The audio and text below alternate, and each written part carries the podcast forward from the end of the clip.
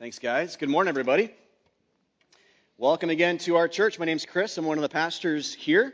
Hope you all are having a great uh, first spring weekend. If you guys are anything like like me, I've mentioned this before. I, in terms of things that do good for my soul, there's Jesus' amazing grace for a sinner like me, and then there's melting snow. It's a close second in terms of just making me happy, therapeutic, and um, almost grace imparting. Not quite, but kidding, but close, you know, not quite kidding, but uh, anyway, glad you guys are here. We are in Matthew right now, the book of Matthew, and so we're going to dive right in. I'll catch you guys up to speed if you're new to our church and haven't been here for a while, or, uh, or um, yeah, just missed a, a few weeks here. I'll catch you up to speed on where we are.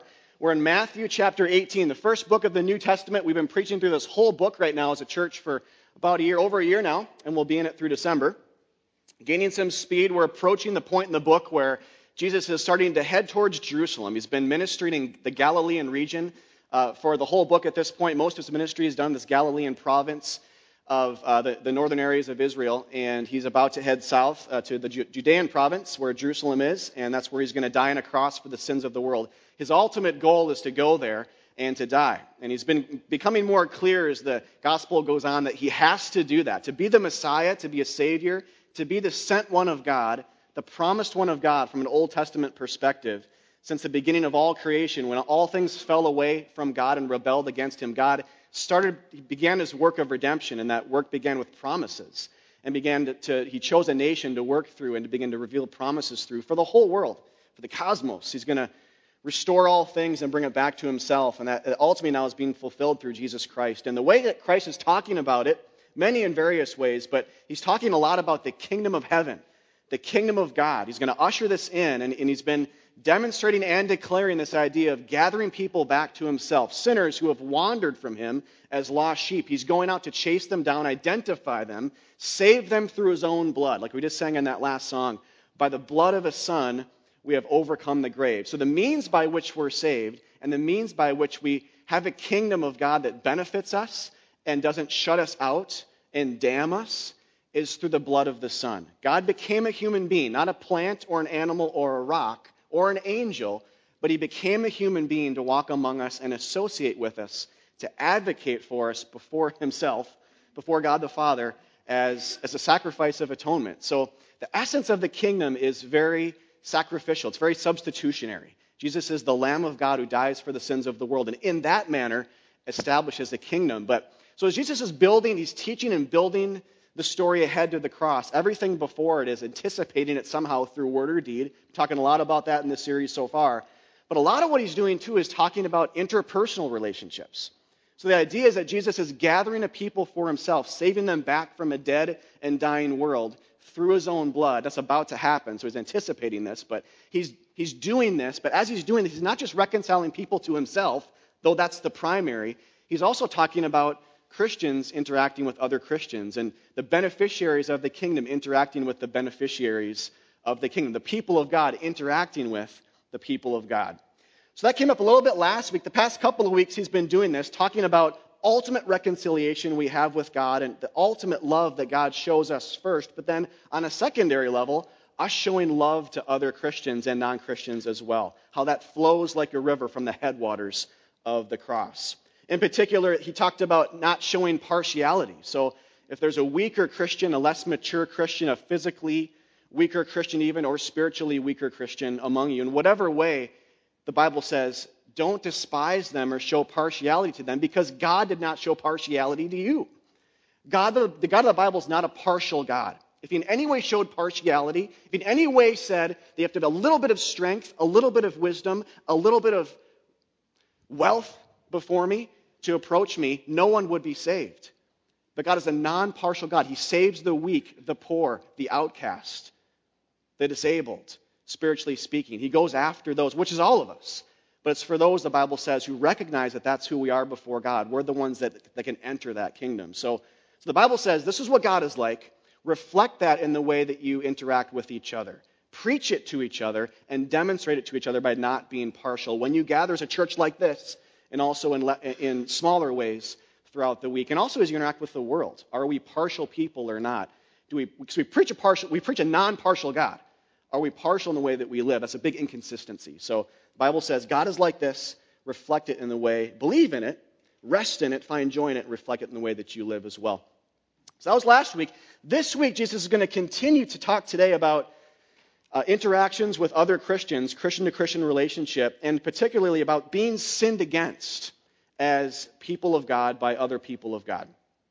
And so we're, we're talk, calling today when a brother sins against you. That's right from the text, Matthew 18, 15 to 20.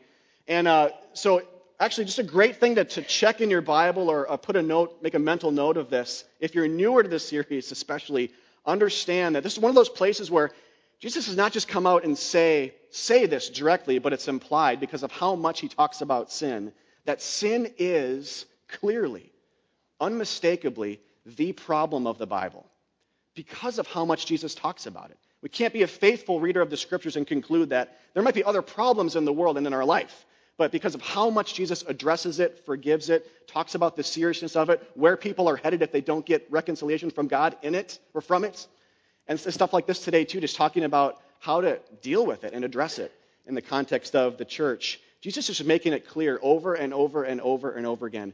Sin and our rebellion from God and our self worship and our harm of others, and however sin is being manifest in our life, that is the thing that he came to address principally.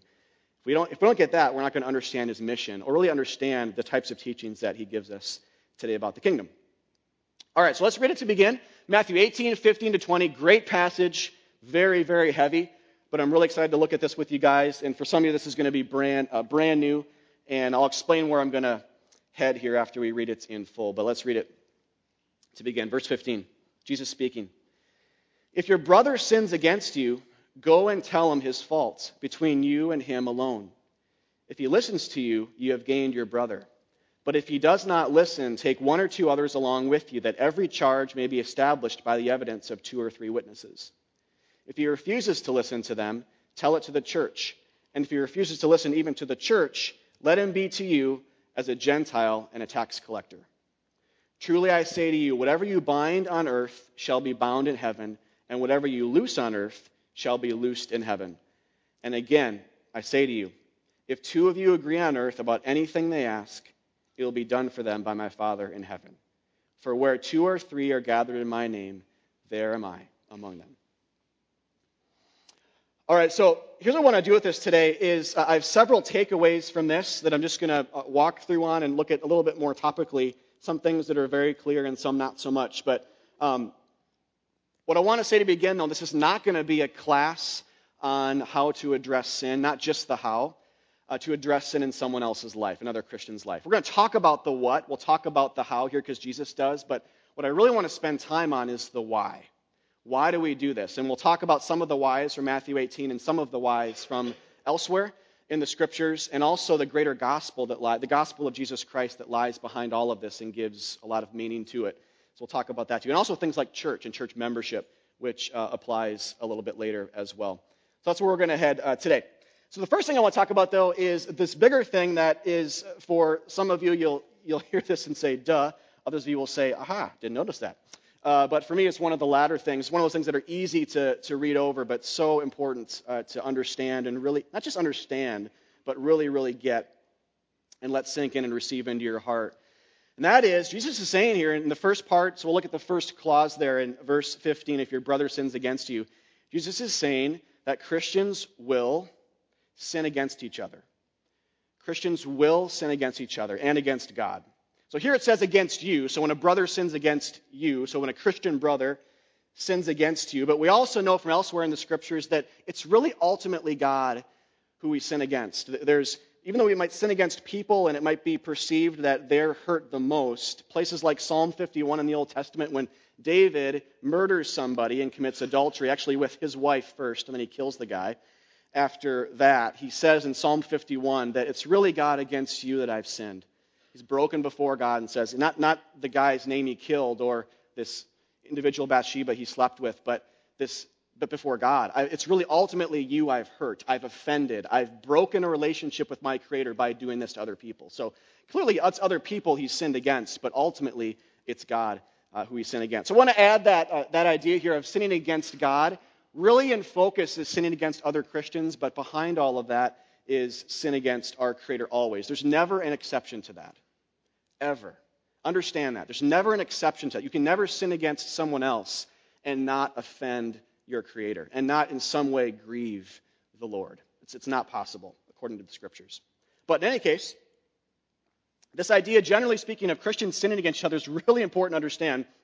Many Christians, all of us, I think, come from this background here at some point, wherever we are, but, uh, but though Christians might know this generally, that Christians will sin against each other, some are still shocked when they're hurt by other believers. And, and shocked maybe justifiably to a degree, but shocked to the point where they might even leave a church at the first hint of hypocrisy or imperfection. And that's a shame. Because the Bible never says Christians are, shaved, or are saved unto moral perfection. Bible never says that Christians are saved unto moral perfection, but saved as sinners, counted righteous and counted perfect and reckoned washed before God through Jesus' substitutionary death on our behalf. But that's very different. We're not saved unto moral perfection, we're saved unto the gospel. Got to understand that, that difference there. Yes, real resurrection like transformation happens in a Christian's life by God's grace. It's crucial, it's a necessary part of our salvation experience. But perfection, morally speaking, is not the goal. Perfection, morally speaking, is not the goal. The goal is Jesus and his forgiving and empowering grace. You guys see the big difference there? Kind of like there's two circles overlapping. We're obviously going to transform. There's some moral change and transformative change that happens in the heart of a Christian because they actually, actually are, spiritually speaking, raised from the dead when they trust in Jesus Christ alone for the forgiveness of their sins. But the goal is not that. God does not say to you, be, be good before me to be saved. He says, Come to my Son and be saved. Come to me and rest and be saved. Not to perfection, but to my Son who is perfect on your behalf. Very different and distinctly Christian to acknowledge that. Not just for non Christians to understand that, but for Christians to continually, in their life in the church, understand that individually and especially together in community. So, one of the points here is you will be hurt by other Christians. And if I can talk just about Hiawatha for a specific second, too. Some of you guys have come from other churches, some of you haven't. This is your first church. But you will be hurt here by other Christians. You will be disappointed by other Christians. When people come to me sometimes uh, from other churches, they come to Hiawatha, they've been here for a few weeks, and they think we're the greatest thing, but they've come from an unhealthy, unhealthy church. Not to send you out the door here too quick, but, um, but I tell them, you know, we're not the Savior. Jesus is the Savior. We are not the Savior. We will hurt you. We will do something that will disappoint you. We will do something you won't see eye to eye to us with. And not, not intentionally, hopefully, that's the case, that's another layer of sin that has to be addressed. But for the most part, not intentionally, just that we are sinners. We are messed up, selfish, self absorbed, hypocritical, dark hearted people that are being saved by an amazing God. And that's, that's what the Bible teaches. And that's what we are. That's our identity in community. So, so we have to be careful here at this point, though, to avoid a couple extremes. So, it, it, and we'll talk a little bit more about this as we go on this morning, but we have to avoid the, ah, we all sin. It's not that big a deal. Don't worry about it type extreme. Because obviously the Bible's not going to that extreme, because look at what we just read. Jesus is very particular about addressing sin in other people's lives and your life in a very concentrated, particular way. So we obviously can't go to that extreme. Ah, don't worry about it. No big deal. Because God doesn't do that. On the other side of things, we've got to be careful not to, not to label a church at the first sign of dysfunction unredeemable and flee. So when the Bible talks about dysfunction and sin in a church, it says address it together, forgive it, be a part of the solution, confess it to other people, but don't run. And there's certainly, there's certainly times to leave churches, no doubt. There are times for that. That's not the point of today's sermon. It's not going to really go into that. But in general, uh, the Bible, when it talks to churches about issues, it says, work it out. Confess that sin to each other. Reconcile to God first, afresh. Repent, turn, and reconcile with people. Be a part of the solution. Work out the gospel of Jesus Christ. So when the New Testament letters then are written by the Apostle Paul or some other letter, then, they're almost always, some of you guys know this. Think about some of the context of these letters, like 1 Corinthians, for example. The context itself is just just a hot mess, just ridiculously messy. I mean, it's like you look at you read this letter and you think, how in the world are, is there any kind of church going on at all in Corinth with what's going on? But Paul writes to them saying, this is not overcomable because Jesus is stronger than these issues. come back to Him. Repent. You've forgotten the God who saved you. Remember the, the, this, what was at stake, what it cost God to save you, how much He loves you, and use those types of thoughts and truths to work out forgiveness and killing sin issues and pride issues and competition issues and all these things that were going on in Corinth and many of the other letters, and that, that there's always at least, at least whiffs of in a church, if not full blown uh, brush fires. But when those letters are written, they're almost always dysfunctional, but the point is they're encouraged to work it out underneath the gospel of Jesus Christ. To the point that if we run from a church at the first sign of, of dysfunction, at the first sign of sin, it's a sign we probably don't understand the gospel of Jesus Christ much at all. And we certainly don't understand what the church is all about uh, either. Probably means that we are a religious moralist rather than a biblical Christian. Or, and it also means that we're a consumer, a church consumer. It's about me, rather than church being not about me, but about the family, about other people. See the big differences there? And now, if you're on this side of things, your expectations about certain things are over here. We're going to be greatly disillusioned. But if they're properly set, if you know who we really are in our sin before a holy God and, and to what we're really saved, the nature of the gospel and what, what the expectations are, what the realities are, spiritual realities for a Christian living a resurrected life, imperfectly, but still in a transformed sense, will be uh, much more in a grounded place to get the most out of church. Really, it's just looking at the gospel. If, if you look at the cross and we see all of our sin laid upon the God man, all of our sin, and that's what it did. That's what it did to God. And, and all, all the darkness that was weighted upon him, and the sun went out, and the earth shook, and all the stuff that happened on the cross, sin. And then we look at the empty tomb and all the glories and goodness that came on the flip side of that. We've got to just superimpose that onto our church experience because we're the body of Christ. We're going to have tons of messy sin happen in our church and tons of amazingly miraculous things because that's the cross, right? It's the darkest thing, it's the greatest thing, and, we're the body of Christ. We're going to be working that out in our experience. Hopefully, we'll have you know a lot more of this happen because God's good and graceful, and He's empowering things to people to change and a lot, a lot of this kind of stuff to happen on a very regular basis. But we'll have seasons of this and always this actually to some degree going on. But that's that's the point. We're not the Savior. We're, we're the mess that Jesus is cleaning over here. We, we need to constantly see that together in community as we work out the gospel uh, in our midst. So, the church then is a community where sinners, whether for the first or millionth time, bring their stuff to Jesus, all the darkest corners of their heart, and he washes them clean.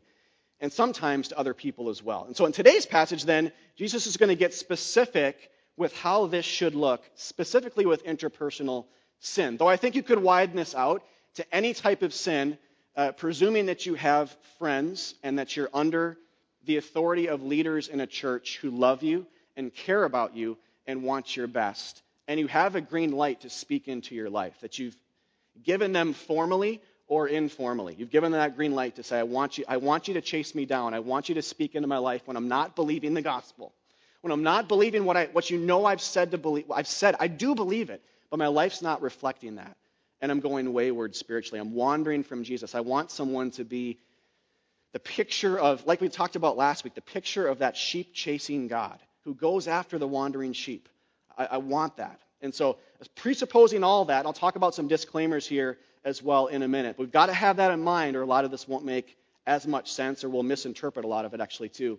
But presupposing that, uh, this is what uh, Jesus says to do. So, we'll talk about the how or the what and the why. The what's important, but the why is even more important. So, let's talk about that now. First, the what. Three disclaimers to begin, really important disclaimers that you've got to get from this passage and uh, elsewhere in Matthew. First is, Jesus is not attempting to speak about every single sin situation that will ever exist in a church, but about broader principles, especially interpersonal uh, sin. Second thing is, this is for Christians only here. He talks about brothers, not when anybody sins against you, not when you see any type of sin in any person in the world, period, but when a Christian brother uh, or sister sins against you. And particularly for members of a church if it gets severe enough. So not for non-Christians. 1 Corinthians 5.12, this is the Apostle Paul writing to Corinth. I mentioned this letter before. One of the issues he writes about is, is this kind of stuff. And he says, Is it not those inside the church whom you are to judge? God judges those outside. So, in other words, outsiders, whether they're gathering with the church or not, and there, there's always non Christians, usually in any church. This is tr- very true here at Hiawatha. People who are interested in Christ but not yet crossed that line of faith or belief. So, whether they're gathering with the church or not, that they are outside the community, so they're non Christians. Paul says that we are not to judge them. We are not to do this kind of stuff to them, but only to Christians. In other words, outsiders need Jesus, not morality. You guys see the big difference there? This is not, in other words, a, a paradigm for our evangelistic efforts. you know, knocking on your neighbor's door and, and, giving them a list of 30 things they're sucking at. You know, like come to, come to church, by the way, you know, after that. It's probably not to, because it's not what God did for us, right? God, God didn't approach us and condemn us in our sin and say, work on it and then I'll accept you. He accepted us based on what He has done for us. The, the, the, relationship we have with God is completely, the impetus for it. it is completely placed on His shoulders. His love for us, not our love for Him. Though our love is a responsive thing, it's His initiatory love becoming like us and dying for us, taking our sin on His shoulders and dying as a substitute in our place. That's what defines the relationship, not what we have to give Him, but what He has to give us. So you could say it this way too. We are not moral crusaders to those outside we are Jesus proclaimers. We are not moral crusaders to those on the outside. We are gospel proclaimers, Jesus proclaimers. Big difference. But Christians, on the other hand, are called to help remind each other in community constantly that they actually have been set free from sin. It's an actual reality, not a, not a theoretical thing, an actual spiritual reality that they're, they're free from the shackles of what they, were norm, what they were previously imprisoned by namely sin and death, and apply that good news to each other's lives. This is a big part of what the New Testament says about constant Christian community on a daily basis. We all need to be on the receiving end and the giving end in some capacity of this. And we'll talk about this as, as this morning goes on as well. And more about the why. So that's the second disclaimer for Christians only. The third is uh, this should accompany tons of spiritual self examination before we approach others about their sin. Matthew 7, same book, uh, Jesus' words in, in 7, 1 to 5.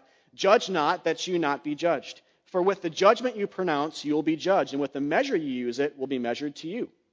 Why do you see the speck that's in your brother's eye, but do not notice the log that's in your own eye? Or how can you say to your brother, Let me take the speck out of your eye when there is the log in your own eye? You hypocrites. First take the log out of your own eye, and then you will see clearly to take the speck out of your brother's eye.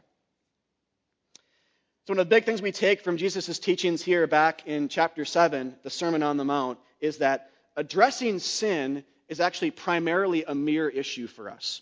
So, this is a great, this is, this is a distinctly Christian way to live as well, by the way. When, when you see sin in the world or in another Christian's life, even if you're the one sinned against, the first thing you should think is, I've done the exact same thing before. And I've actually done worse things because I have a log in my eye, and that's a speck. I've done worse things before God, and they may be the exact same thing, actually, to the offending party in this case. And I need to, I need to come to Christ, and, and if I haven't already, and confess that, be washed of that by His grace afresh, and work on killing that in my life so that I'm not conceited when I go about addressing it in someone else's life. We're not talking about that, much more today. There's a lot more to say about that, but that's an important disclaimer before we go into the rest of uh, the general instructions for addressing sin in others' lives uh, in verses 15 to 7. But let's do that now. So the general instructions from verses 15 to 7 are this, and I'll just read this quickly to recap what Jesus says. When sinned against, first go to the person privately and help him or her see the sin graciously, lead that person back to Jesus, reconcile with them. If they do not listen, secondly, uh, bring a few others who know the person well to again prayerfully and graciously expose the sin and lead them back to Jesus for forgiveness. If they still do not listen, bring the church, meaning a larger group, sometimes including the elders of the church, to again try and help restore the person spiritually. Lead them to repentance, turning from their sin, and fresh belief in Jesus for the forgiveness of their sins. If there's even still resistance, they should then be treated like a Gentile or tax collector, which is like a non Christian, an outsider, and unassociated with. Paul the Apostle uh, calls this principle handing over to Satan in 1 Corinthians 5 5. And I'll, I'll read that here. Uh, you are to deliver this type of individual. So after all the Matthew chapter 18 stuff has been tried, it's ongoing, unrepentant sin of a Christian. Uh, deliver this type of man to Satan for the destruction of the flesh. This is the ultimate goal, though, so that his spirit may be saved in the day of the Lord. So the point is to treat them as though they're unsaved, even though they probably aren't or yet, so that they'll be freshly freaked out into realizing that the way they're living is not consistent with their beliefs, and they're putting in jeopardy what that first day of profession and confession was for them, whenever it was when they came to Christ, if they're not really living as though it's true uh, in their life. And so the, the goal is to treat them as though they're unsaved so that they'll come back and want Jesus afresh. That's so that their spirit will be saved in the day. There's this physical demonstration of outcasting. You're treating them that way, he's saying, to the point that they will want Christ again and, and, and come back. So it's not for ultimate ostracism, it's for, it's for reconciliation and restoration back into, into the body of Christ.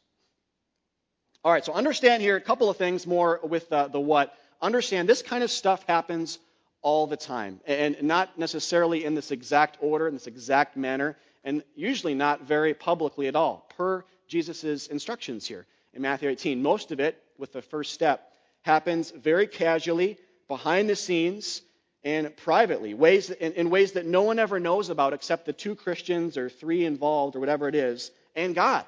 And that's healthy. Privacy for much of this is very important. Jesus says, You and that person alone to begin with, and Christ with you, because he says later on, when two are gathered, there I am with them. So Jesus is there too. When two are gathered, I'm there with them, helping with this.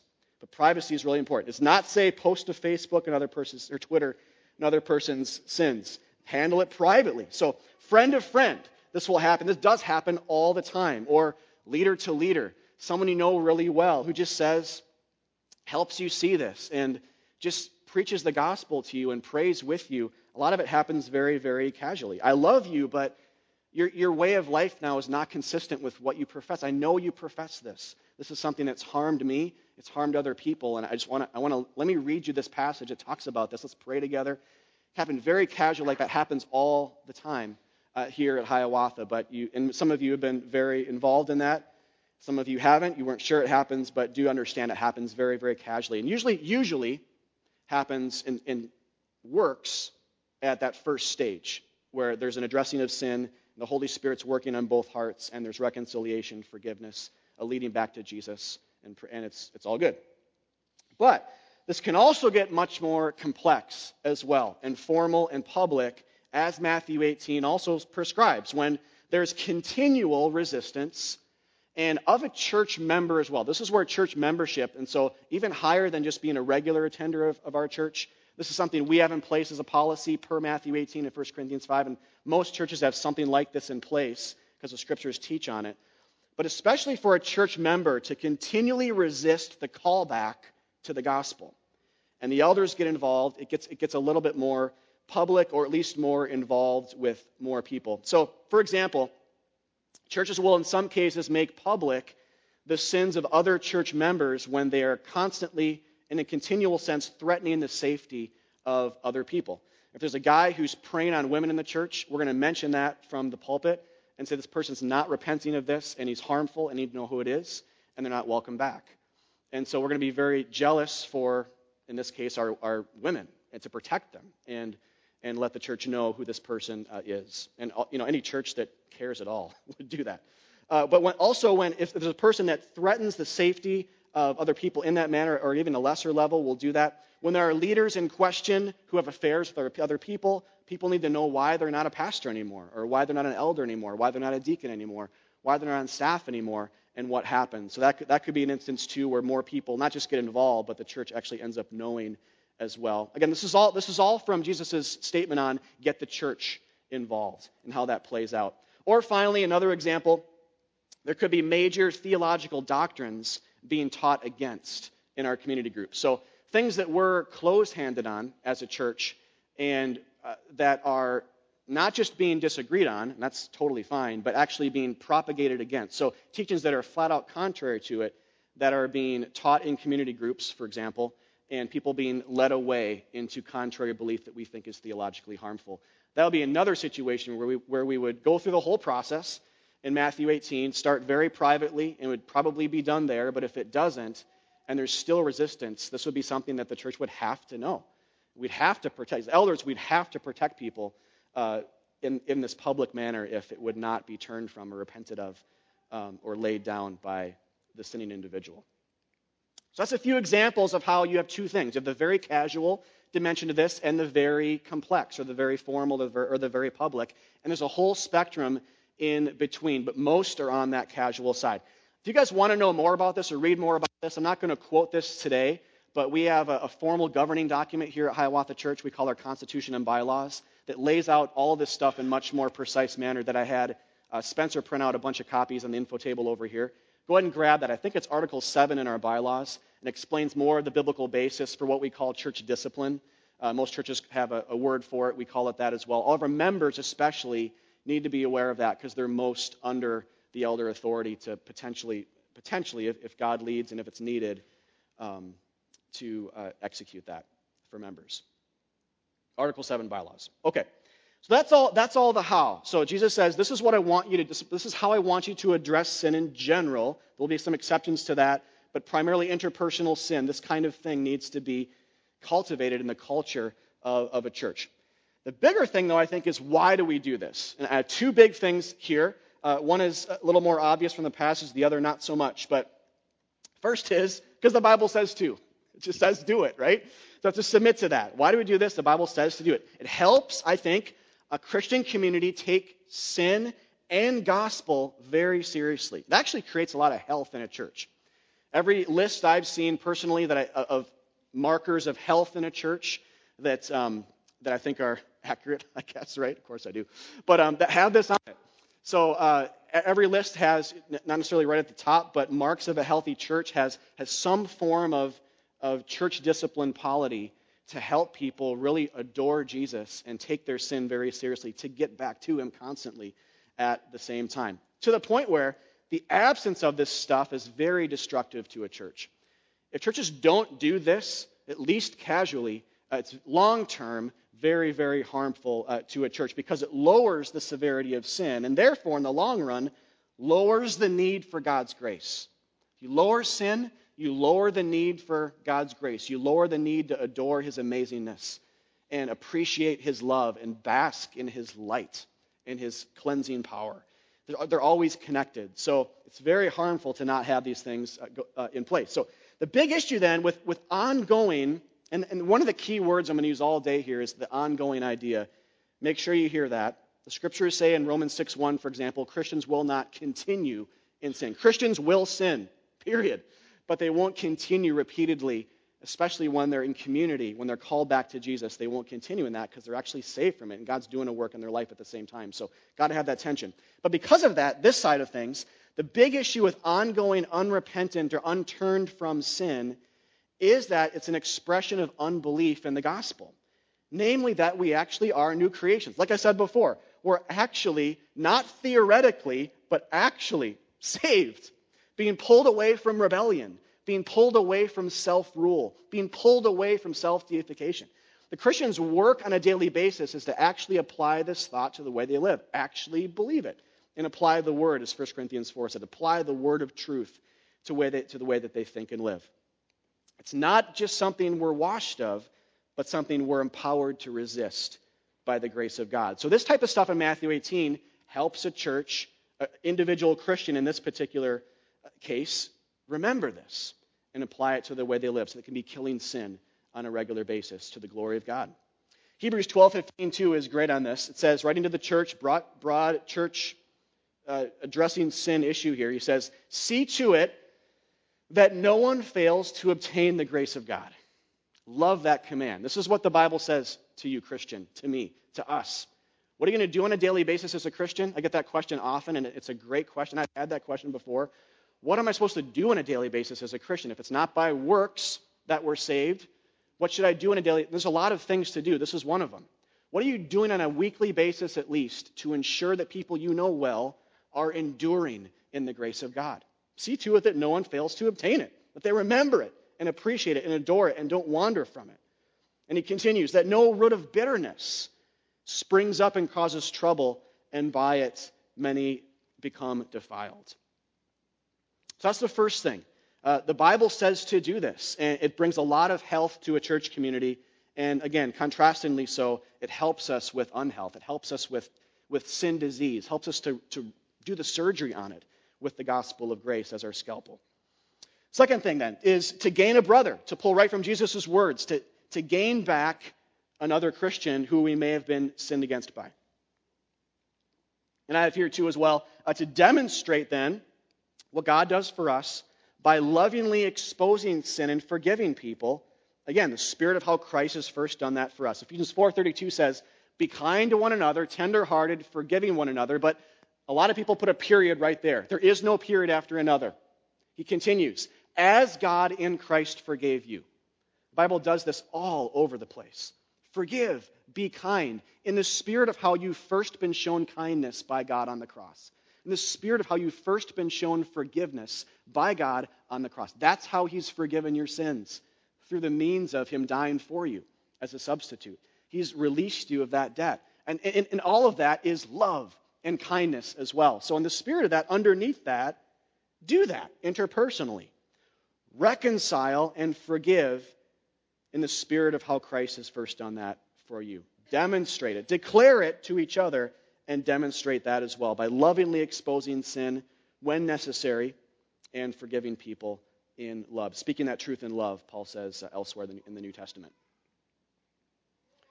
Also, verses 18 to 20, and a couple of comments on this how, how closely connected to a church's pronouncement of forgiveness and experience of recon- reconciliation he is.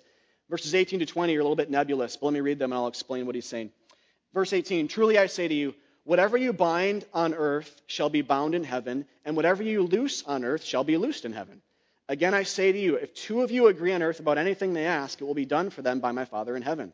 For where there are two or three gathered in my name, there am I among them. So this is really fascinating here. And again, it's linking Jesus himself with in this case, a, a, Christian's pronouncement of reconciliation or forgiveness or the help that they give in helping a person to address and kill sin, Jesus is, himself is wrapped in that. To the point where he's, Jesus is basically, basically saying here when you address sin tactfully, in love, and pronounce forgiveness, it's like me doing it. When you release and loose people to love and forgiveness, and in some cases as well, when you bind, when you exclude people from the community, to give people over to Satan from 1 Corinthians 5 or from Matthew 18, to not associate with them when you bind. It's me doing that because it's me they're rejecting. It's my offer of grace they're rejecting. When you go to someone in Matthew 18 ways, you're offering them Jesus afresh.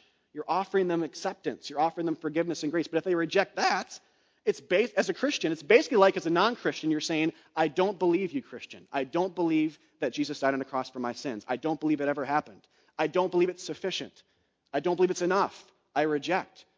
So it's really a, a microcosm, if not a one to one correlation with rejecting Jesus. So here Jesus is just saying when the church is doing this, when there's a true Christian moving towards an, another person addressing that sin, forgiving, the loosing idea is the good news. It's actually like Jesus doing that and bringing people back together, which is why. So, see then, because of Christ's presence in this, helping us see our sin, find forgiveness. We need this type of activity in church because we need Christ. We need Him. So churches then should be places of widespread personal repentance and interpersonal reconciliations all the time that flow from the great reconciliation that we have from God through Jesus. Not a place completely void of any and all trouble. Guys hear that's super, super important to get. Churches should be widespread places of interpersonal reconciliations and personal repentance all the time that flow from the gospel, not a place completely void of any and all trouble. Because the latter is not a church, it's a demonic charade, a kingdom of forced smiles, not a true messy bride saved by the greatest bridegroom of all time and growing messily in that love. You guys see the big difference? The, the, the, latter thing there is just a kingdom of forced mask wearing. It's a forced smiles kingdom, it's a demonic charade. It's, it's ridiculousness. It's not, it's not seeing Jesus for who he is and seeing us for who we really are in a very low sense. We got to keep it like this. We can't go like this. We're not the Savior. Jesus is the Savior. We're the messy bride. All right. So, uh, two more additional takeaways from this uh, to give you guys that relate that I think are really important because some of you guys are hearing this and you're understanding maybe, but um, you've never been in a place where you've done this ever. You've never applied it to your life. You've never seen a church do this, and you're wondering how this really can look practically uh, in, in your life now at Hiawatha Church, whatever church you are a part of presently or will be uh, in, in the future. Two things here I want to give you as takeaways, and I'll conclude is First of all, this is encouraging widespread gospel proclamation and application among the church. So if you feel like there's no way I could ever do this, I'm a brand new Christian myself, I hardly know anybody uh, here at the church. If you think that, then just start with knowing the gospel a little bit better. Just start with reading your Bible a little bit more. Start with knowing who Jesus is. Start with knowing what happened on the cross. Start with knowing what's true about you in Jesus Christ. Because most of the time, when we speak and live out and encourage the gospel in a variety of ways to each other, those little callbacks to Jesus in the spirit of Matthew 18 and 1 Corinthians 5 happen pretty much organically and without much effort or confrontation. You guys understand that? When, when you know the gospel well, the thing that will bring people back to Jesus is just Jesus. If you know him and ooze him and speak in hymns and spiritual songs, like Ephesians 4 says, constantly, you're probably talking to someone all the time, yourself, your own heart included, who are steeped in sin. And you're encouraging them. And so you're bringing people back just by knowing Jesus and, loving him and making him a central part of your life. So if you feel, feel like no one could ever do this, just start small and start with knowing Christ more, knowing the gospel better, and making it more of a vocal and demonstrated part of, of your life. But then it gets higher too. This also involves, second thing here, it involves taking church community itself very seriously. This is what I mean by this. This type, this Matthew 18 type of accountability and love and challenge and forgiveness is simply not possible if you're a nominal attender at a church, right? It's not possible because you don't know anybody and no one knows you. And the leaders don't have that green light to implement this kind of stuff into your life. Matthew 18, 15 to 20 is only possible if you are known well and deeply by your church and if you know others well. In some cases, only if you're a member of a church. So, what this is a call to, and it's all presupposed in Matthew 18, what this is a call to is deep, submissive church involvement. Church is not about you, it's not about me. It's coming under the authority of Jesus Christ and his people. Some of you are like, I'm all about being under the authority of Jesus Christ, but not the church. I'll never do that. The Bible never separates the two because the church is the body of Christ. If you claim to love Jesus, but you know don't like his bride, it's, it's like saying, uh, you know, like saying to Peter, Peter, I love hanging out with you, but I can't stand Becky. So sorry. You want to hang out sometime? Sorry, Becky. I can say that because I know Becky, but um, Peter's going to be like, I'm never going to hang out with you, right? You can't love Jesus and hate the church. People say it all the time. It drives me nuts. You can't do it. It's like saying to a husband, I can't stand your bride. Let's go golfing. You know, you can't do it.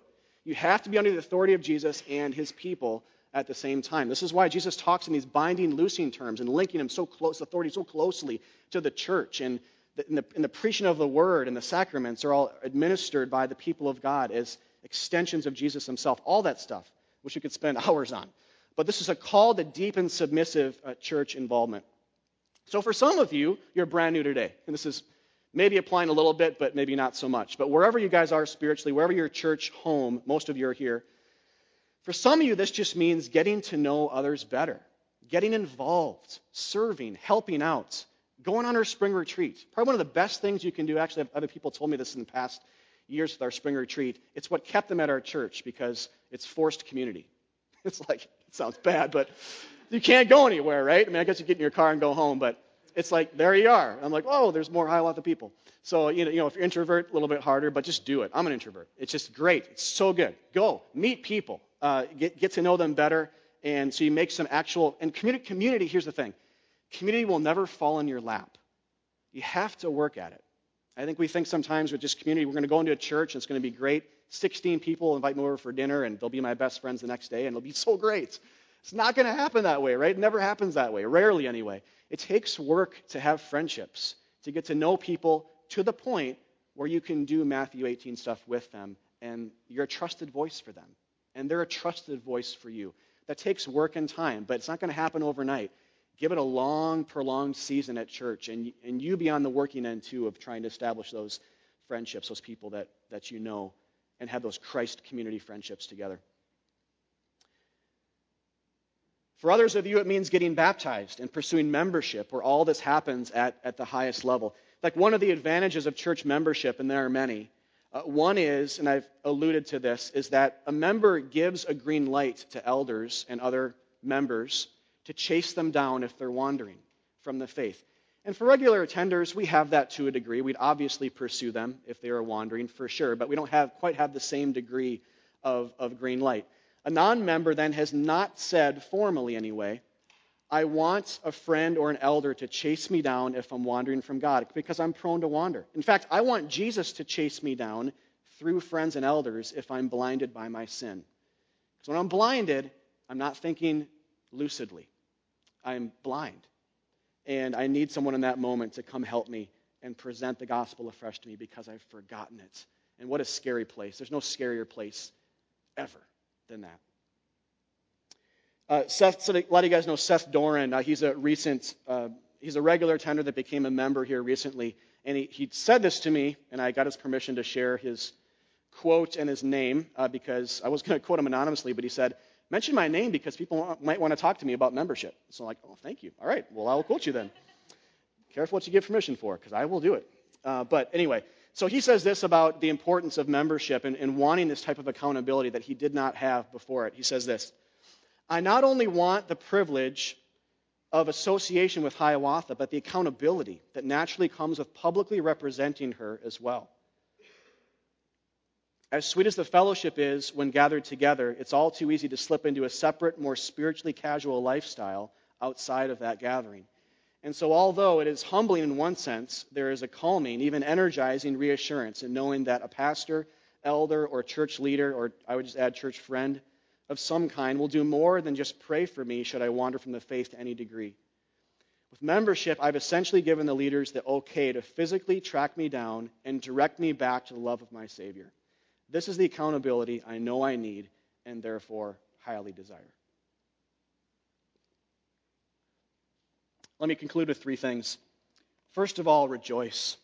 The gospel's behind all of this, you guys, as always. Jesus has gained you back as a brother. He's gained you back with his death and resurrection. He's reconciled you to himself. All the stuff he's saying do interpersonally, remember, he's always, he's always done these things first for us. So always look for that when you interpret the Bible. He has gained us back. We're, we're, a, we're a brother now, the Bible says, with, with Christ. We are a child of God if we are in him. We've been reconciled. Though, though we greatly sinned against him, he has approached us, exposed our sin. Jesus always does this in the Bible. He exposes sin, but doesn't condemn. He says, You are incapable, but I love you. You are a great sinner, much bigger sinner than you've ever thought you were, but you're loved, and I'm going to die for that sin. So, not condemning, but freeing, but still exposing. We can embody that with our acts of forgiveness eh, and how He died for us and washed us. We can embody that by also uh, exposing this sin in other people, friends that we know uh, embodying this truth and tact. The second thing, embody this truth in tactful, loving, grace-filled confrontations with Christians you know well, and to whom you are a trusted voice all along, staring your own sin in the face, so you don't get conceited. So this is just saying reconcile with people. If there's someone at Hiawatha right now or in your life, a Christian that you're not reconciled with, put that at the very top of your to-do list this week.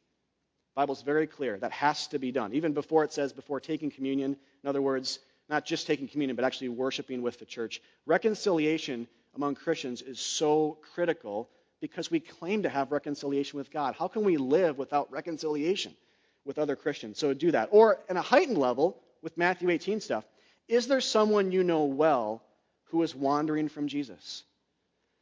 Go after them, pray for them, help them see, be the truth in their life, and lead them back to Christ. If there's someone, if there's a name on your mind right now, you're probably the one Jesus is going to use to chase, to chase them down and find them and bring them back.